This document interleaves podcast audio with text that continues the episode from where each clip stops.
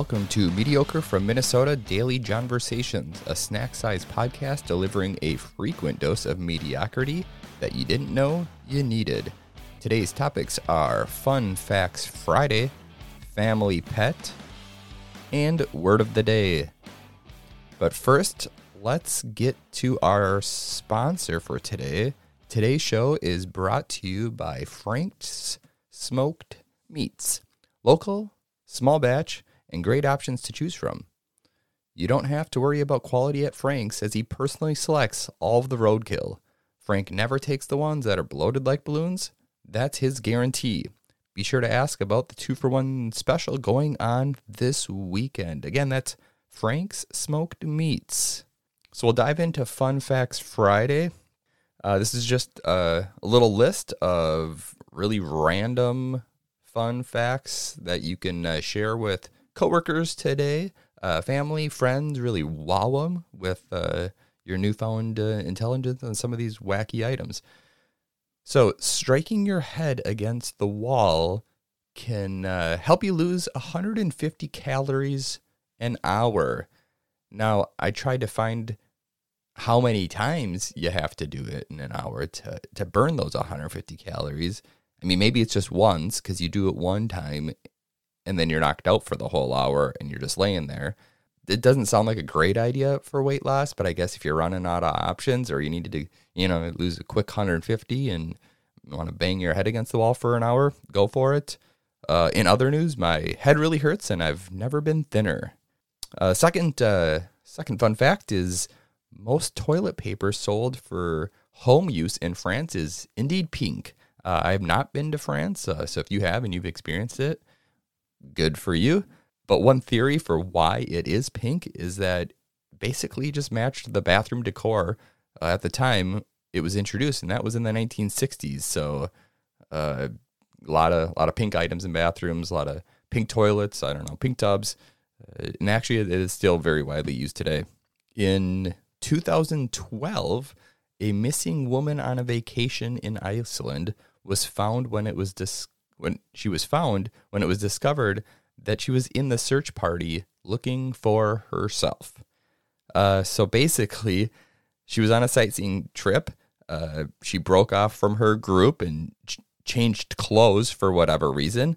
And when she returned to the bus in a different outfit, the rest of the tour group didn't recognize her. So basically, she went off in one outfit, came in back in another. They're like, well, I don't know who this lady is, but it ain't the lady that left.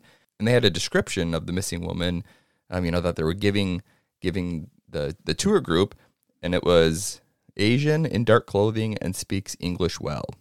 Uh, she didn't consider herself to, you know, that it that that was the description of her, or she maybe just, you know, wasn't thinking about it all that much.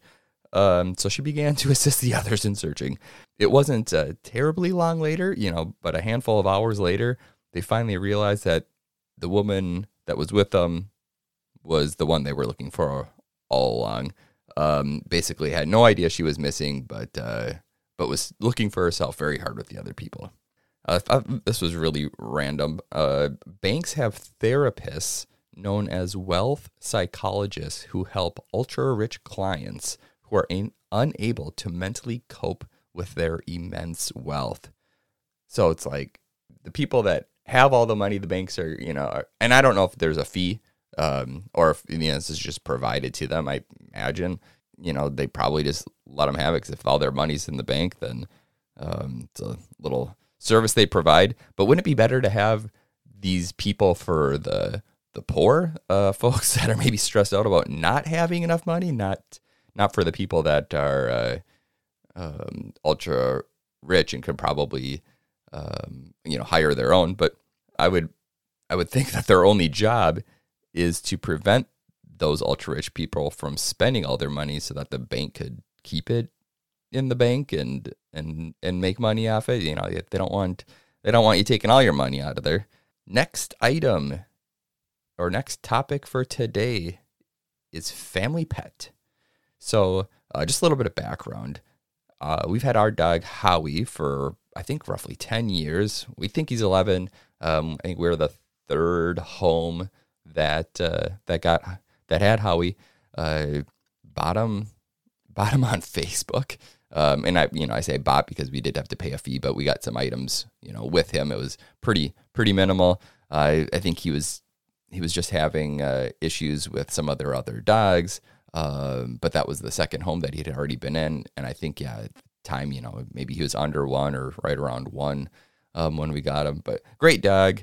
Uh, kind of, uh, we like to joke that he's like a cat dog. Um, he'll like pot blankets like a cat and like curl up and you know and lay in the sun like cats and just you know kind of weird. But uh, we did do a DNA test on him. I don't know how many years ago, and he is all sorts of breeds of dog. A bunch of different terriers. Uh, I think you know I don't know if there's like eight, nine, ten different breeds way back uh, through his little history. But the other night, our son just randomly asks, "What you know? What are we going to do with Howie when he dies?" And my wife, you know, had a pretty good answer. Just said, "You know, well, when he dies, we'll we'll dig a dig a hole in the, the yard someplace, and we'll we'll bury him, and we'll put a little cross or a marker there." And he goes, "Oh, I I just thought we would cut him up and eat him." and so we're like, "Oh, is this a red flag? Uh, is this okay?" And I think what it stems from is that uh, I mean, kids say crazy stuff all the time, and just like, oh, it's it's an animal. But um, he, Jonah, our son, has been around, um, you know, animals dying or or being butchered or you know processed. I mean, really his whole life. Uh, we've had chickens. Um, he knows, you know, chickens die, and we've had to, you know, shoot sick chickens. And I've gone deer hunting. I've gotten deer for food. Um, ultimately, that's you know kind of why I go. But um, so he's he's been a part of that, you know, processing the deer, and uh, we've had for some reason I don't I don't know a bunch of dead birds uh, laying around the house from flying into the windows on our house. We do have quite a few windows on our house, so um, he's I guess has seen those, and so I guess for him it's just like well, you know, animals die and you, you cut them up and eat them. Although we're we're not uh, we're not eating those dead birds and we're not eating those sick chickens. Um, but we we do uh, we do like the venison that uh, we get when uh, I go deer hunting.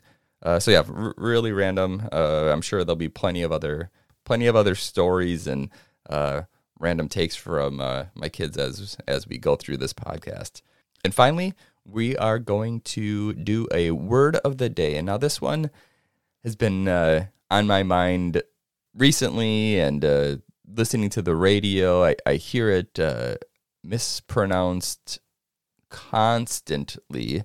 Um, and I don't, I, I don't know if it's just, it's gotten so common that people don't pay any attention to it anymore. Um, but the word is et cetera, uh, which means a number of unspecified additional persons or things. And the first known use of et cetera was in the 12th century. Um, so the common mispronunciation is etc., um, not etc. And you know, it's like normal use. I, you know, I don't. I'm not going to grammar police people or you know get after them for uh, mispronouncing it. But it's like when professionals on the radio, they're using the word and they're etcetering, etcetering, what you know, whatever they're talking about. It's like, I mean, they should know, right? They should they should be able to to figure it out or maybe somebody who sh- you know should mention to them it's like all right you know you're a professional broadcast person or you know radio host or or whatever it is Um, you're on TV like yeah maybe you should figure out uh, how to how to pronounce your words your words yes as I mispronounce voids um, how to pronounce your words well that's that's gonna wrap up today's show uh, happy Friday thanks uh, thanks for listening um, make sure to tell tell friends to listen to this little snack size podcast. Uh, I would appreciate it. Thanks for listening to Daily Jonversations, a snack size podcast delivering a frequent dose of mediocrity that you didn't know you needed.